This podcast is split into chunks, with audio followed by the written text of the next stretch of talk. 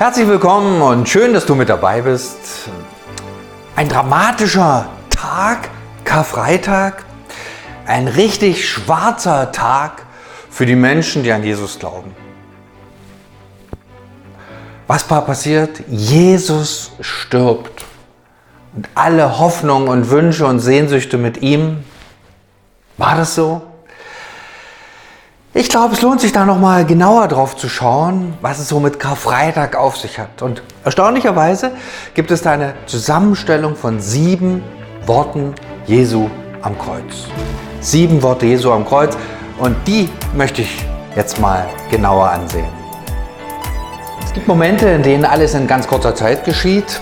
Alles konzentriert sich, alles ähm, kommt sozusagen auf den Punkt. Jesus wurde am Abend vor Karfreitag verraten, auch noch von einem Freund, mit einem Kuss, gefangen genommen, geschlagen, verhört, gefoltert und verspottet, missachtet. Äh, eine erbärmliche Nacht liegt hinter Jesus. Hin und her geschubst sozusagen, ausgepeitscht und jetzt auf dem Weg durch Jerusalem, auf den Straßen, nicht mal in der Lage, diesen ja, schon ziemlich schweren Holzbalken da allein zu tragen. Er ist fertig. Und jetzt geht's raus vor die Tore der Stadt nach Gethsemane, da auf so einen Ort, auf so einen Hügel, wo scheinbar so eine Hinrichtungsstätte war schon für viele. Und dann wird Jesus auf diesen Holzbalken gelegt, angenagelt, hochgezogen und es beginnt dieser elende Kampf gegen das Ersticken, gegen den Tod. Ähm, ja, und dann noch die Menschen ringsrum. Und das zieht sich ja über, über Stunden und ich glaube, das kann sich sogar über Tage hinziehen. Ein elender Prozess. Und dann die Menschen ringsrum, die einfach neugierig sind, die sowas mal sehen sollen, ist ja klar. Und die Jesus verspotten und sagen, Mensch, der hat sich, hat anderen geholfen während seines Lebens, jetzt kann er nicht mal sich selber helfen. Sozusagen, ja, pff, sieh zu. Ja. Und dann sind da die Soldaten, die haben sozusagen ihre Beute aufgeteilt, die Kleider von Jesus rumgewürfelt und äh, aufgeteilt einfach. Das war sozusagen ein kleiner Nebenverdienst. Und dann war Jesus nicht allein, sondern rechts und links von ihm wurden noch zwei andere Leute äh, gekreuzigt, zwei Kriminelle. Und dann waren noch ein paar ganz versprengte äh, Mitstreiter von Jesus da, ein paar Frauen kamen zu ihm, seine Mutter war da, erst am, sind vielleicht am Rand und dann kamen sie näher ran. Und dann beginnen jetzt diese Stunden, wo Jesus am Kreuz hängt. Und da sind eben diese sieben Worte überliefert. Und diese Worte hatten damals ihre Wirkung und sie haben bis heute ihre Wirkung. Deshalb reden wir davon. Heute Karfreitag. Das erste Wort, Vater, vergib ihnen, denn sie wissen nicht, was sie tun. Vater, vergib ihnen, denn sie wissen nicht, was sie tun. Ich finde, das ist ein ziemlich verrücktes Wort am Kreuz. Schmerzen, Luftnot. Die einzige Aussicht, die es gibt, ist der Tod, der steht an in Kürze.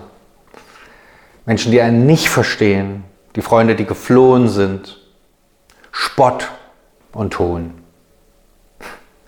Da sagt Jesus, Vater, vergib ihnen. Also Hut ab.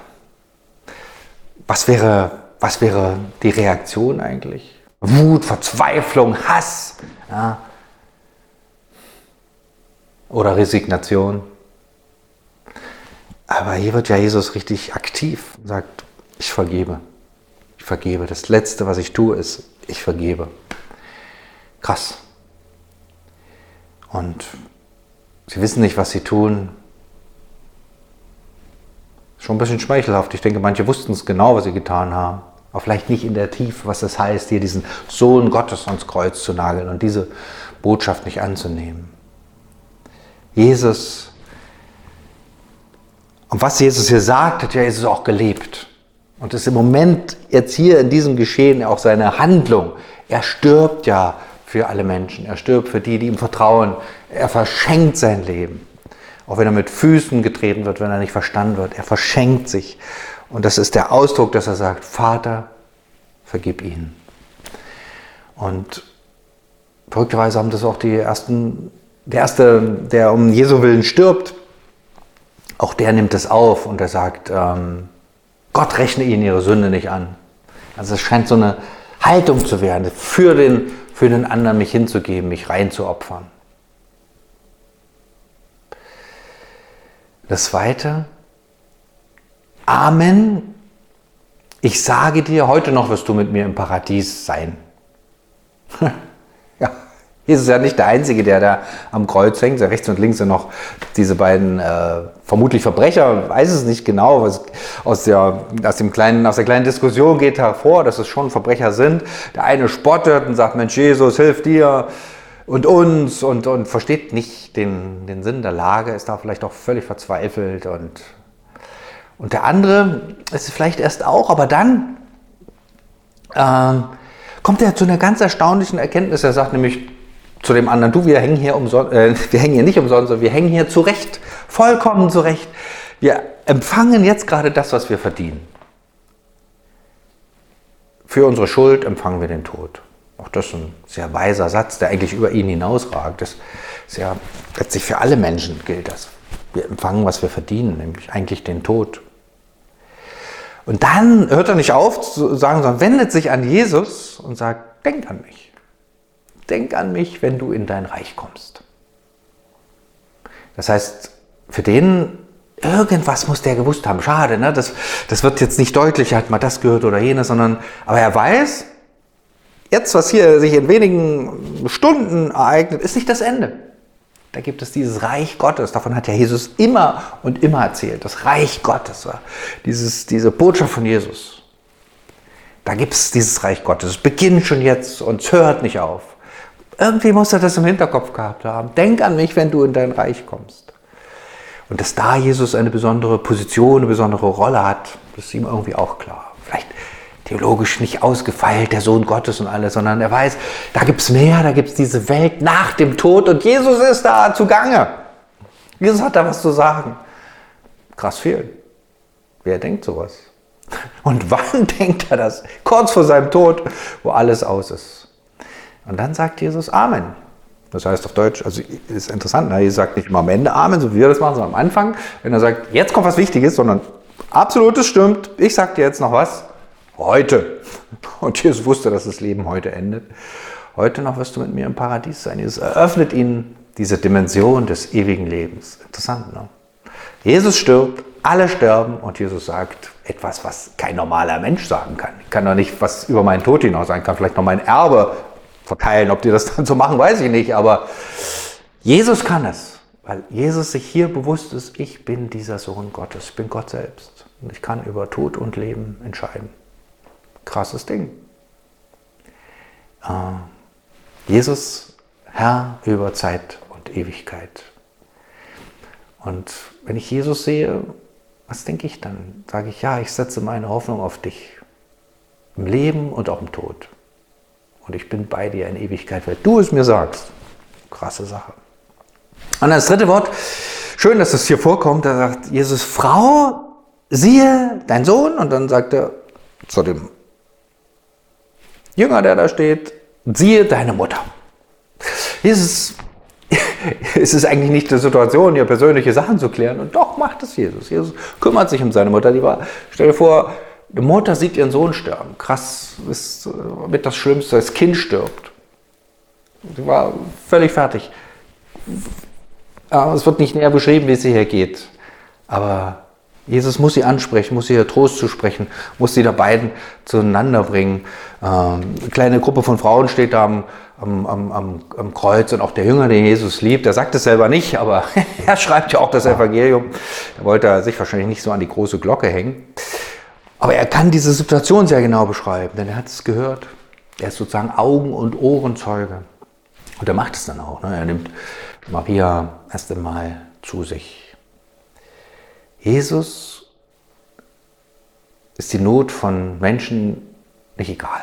Er verschließt selbst in der Stunde seines Todes nicht die Augen vor der Not anderer, vor seiner Mutter. Und das ist so dieses, dieses diese Leidenschaft Jesu. Jesus sieht so das Schreien der Herzen, die, das, die, die Seele, wenn sie nicht aus noch einweist. Jesus ist da, Jesus ist da in Zeiten der Not. Das finde ich so krass, so menschlich, so berührend. Jesus ist da. Das vierte Wort, mein Gott, mein Gott, warum hast du mich verlassen? Die ersten drei Worte gehen ja so in die Richtung von Menschen. Jesus spricht den Menschen Vergebung zu. Jesus sagt dem einen ewiges Leben zu und tröstet äh, seine Mutter, ist Hilfe in der Not. Ne? Das geht so von ihm aus. Jetzt kommt nochmal so eine andere Dimension. Jetzt, jetzt kommt noch die Frage, was ist denn das eigentlich? Was bedeutet das eigentlich Karfreitag? Es ist doch nicht nur, dass hier ein Mensch stirbt, augenscheinlich, sondern hier passiert ja etwas Epochales. Man kann es ja gar nicht äh, groß genug ausdrücken. Wir haben richten unsere, unsere Zeitrechnung danach. Also hier passiert was Weltbewegendes. Ja? In diesem Moment, kaum einem ist das bewusst, wahrscheinlich gar keinem. Äh, und Jesus sagt hier, mein Gott, mein Gott, warum hast du mich verlassen? Jesus sagt auch noch, Mensch Gott, wo bist du? Jetzt in dem Moment auch noch weg. Und interessanterweise wird dieser Spruch, der muss ja eindrücklich gewesen sein, sozusagen in der Originalsprache weitergegeben. Die Bibel ist ja, Neues Testament ist ja Griechisch. Jesus hat vielleicht ein bisschen Griechisch konnte, aber jetzt nicht im Alltag Griechisch gesprochen. Und hier diese, dieses, ähm, er sagt nämlich, das wird sogar aufgeschrieben auf äh, Aramäisch. Was sagt er? Er sagt Eli Eli Lama Zabatani oder so ähnlich. Und das ist ein Zitat, der Anfang des Psalms 22. Kennt Jesus, äh, kannte nicht nur den Psalm, kannte viele Psalmen, vielleicht das ganze Alte Testament auswendig. Und warum hast du mich verlassen? Und die Menschen damals wussten, Verlassenheit von Gott gibt es nur bei dem, beim Sünder. Da ist Gott nicht da. Wer sündigt, da ist Gott weg. Und das, das deutet Jesus ja an. Ich trage jetzt die Sünde der Welt. Ich trage die Schuld aller Menschen. Ich trage deine Schuld. Ich trage die Schuld eines jeden. Das ist nochmal eine andere Schiene. Viele Menschen sind gekreuzigt worden. Viele Menschen sind gestorben. Elendiglich zugrunde gegangen. Das macht Jesus ja auch. Aber das Besondere ist, ihm die Schuld der Welt aufgeladen, aufgelastet wird. Er stirbt für uns. Und das benennt er hier. Mein Gott, mein Gott, warum hast du mich verlassen? Und natürlich kennt Jesus auch den Psalm 22, der geht auch weiter. Das ist so ein, muss man lesen, so ein starkes Ringen mit Gott. Aber am Ende kommt da viel Hoffnung rein. Zum Beispiel, wo es dann heißt, weiter hinten, die Armen sollen essen und satt werden. Ne? Also für die, das ist ja auch Jesu Anliegen, für die Armen und Schwachen da zu sein. Die den Herrn suchen, sollen ihn loben. Bekommt also neuen Lebensmut für immer. Das passt jetzt hier nicht so ganz zu Karfreitag, aber das ist so auch das, was, was Jesus da im Hinterkopf weiß, wenn er diesen Psalm 22 äh, zitiert. Lebensmut für immer. Und das geht ja von Karfreitag aus, nur nicht in dem Moment, in dem Moment des Sterbens, aber wenn wir jetzt darauf zurückblicken, wir leben ja von diesem Karfreitag, dass Jesus für mich und dich starb. Vierte Wort, Gott, mich dürstet. Mich dürstet, sagt Jesus. Ein tiefer Schrei des Herzens, hängt da am Kreuz elendlich, die ganzen Strapazen, die ganzen Leiden, die ganzen Schmerzen, diese Last, und Jesus am Ende und steht wenige Minuten vor, vor seinem Tod. Und natürlich durstet ihn, da, dürstet ihn da nach einem Schluck Wasser, klar. Aber ich glaube, dass in dem Moment auch Jesus noch mehr sagt.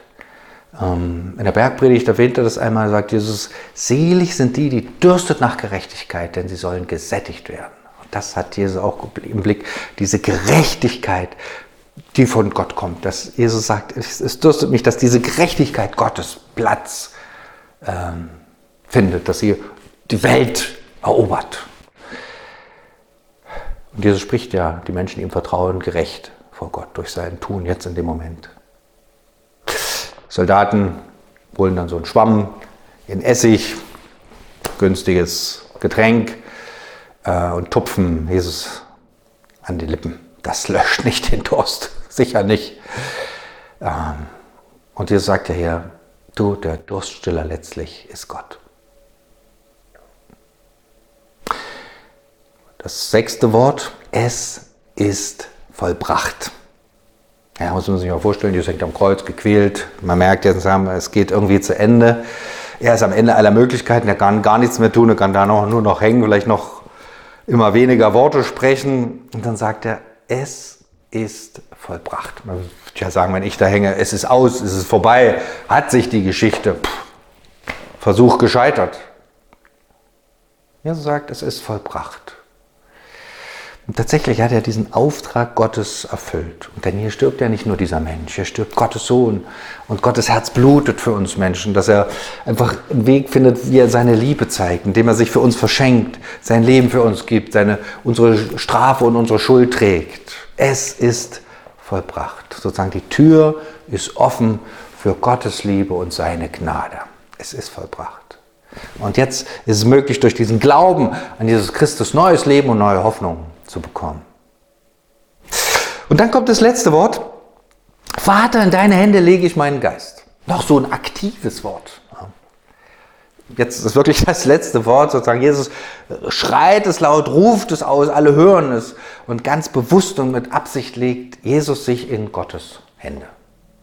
Ihm gehört sein Leben. Das letzte Wort von Jesus ist ein Gebet.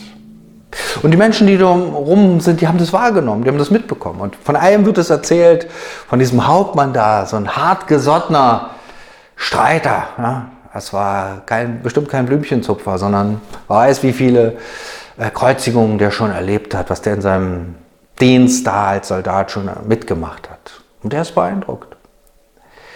Und ähm, er sagt, dieser Mensch war wirklich ein Gerechter. Dieser Mensch war wirklich ein Gerechter. Und er erkennt in diesem Moment diese, etwas von dieser Größe Gottes. Und da ist er ja nicht der Letzte, sondern der Erste, der plötzlich mitten in diesem, diesem Verlust, in diesem Tod, in diesem Schreckenskampf erkennt, hier passiert noch was anderes. Karfreitag ist bei weitem nicht nur der Tod eines Menschen, sondern hier schafft Gott eine Bahn, eine Bahn zu sich selbst, einen Weg, damit seine Gnade, seine Liebe, seine Vergebung bei mir und bei dir landen kann. Und das haben viele, viele Menschen seitdem gesehen und erkannt, Jesus ist ein Gerechter, Jesus ist Gottes Sohn, Jesus ist der mich liebt, der diesen Weg frei macht zu Gott, Jesus ist für meine Schuld und Last gestorben. Das ist die dramatische, eindrückliche Botschaft von Karfreitag. Jesus stirbt und deshalb bricht sich dieses Leben, dieses Leben mit Gott Bahn. Jesus nimmt meine Schuld, meine Last. Jesus nimmt mein Versagen. Und der Weg zu Gottes Liebe ist frei. Und alle, die da im Glauben dazu Ja sagen, zu Jesus Christus, haben Teil an diesem Leben, was jede zeitliche Dimension sprengt und sind frei von Schuld. Vater im Himmel, nicht immer ist es so gleich klar, warum musste Jesus sterben? Warum gibst du, warum ging das nicht anders, irgendwie leichter? Du hast diesen Weg gewählt, dass du deine Liebe ausschüttest auf die Erde. Und ich bitte dich, dass wir immer wieder offene Augen haben, sehen, du bist da, du bist da für mich, du gibst dein Leben für mich. Das da so schlägt dein Herz. Und ich bitte dich, dass in diesen Tagen, in dieser Zeit viele, viele, viele Menschen das entdecken und sehen da starb ein Gerechter, da starb Gottes Sohn und er starb für mich. Vater im Himmel, du bist da mit deiner Liebe und Vergebung. Ich bitte dich, dass diese Liebe und Vergebung Bahn bricht, dass sie uns verändert, uns aufrüttelt, dass wir wach werden für dich und für dein Reich, für das, was kommt. Danke, dass du dich verschenkst am Kreuz für uns. Amen.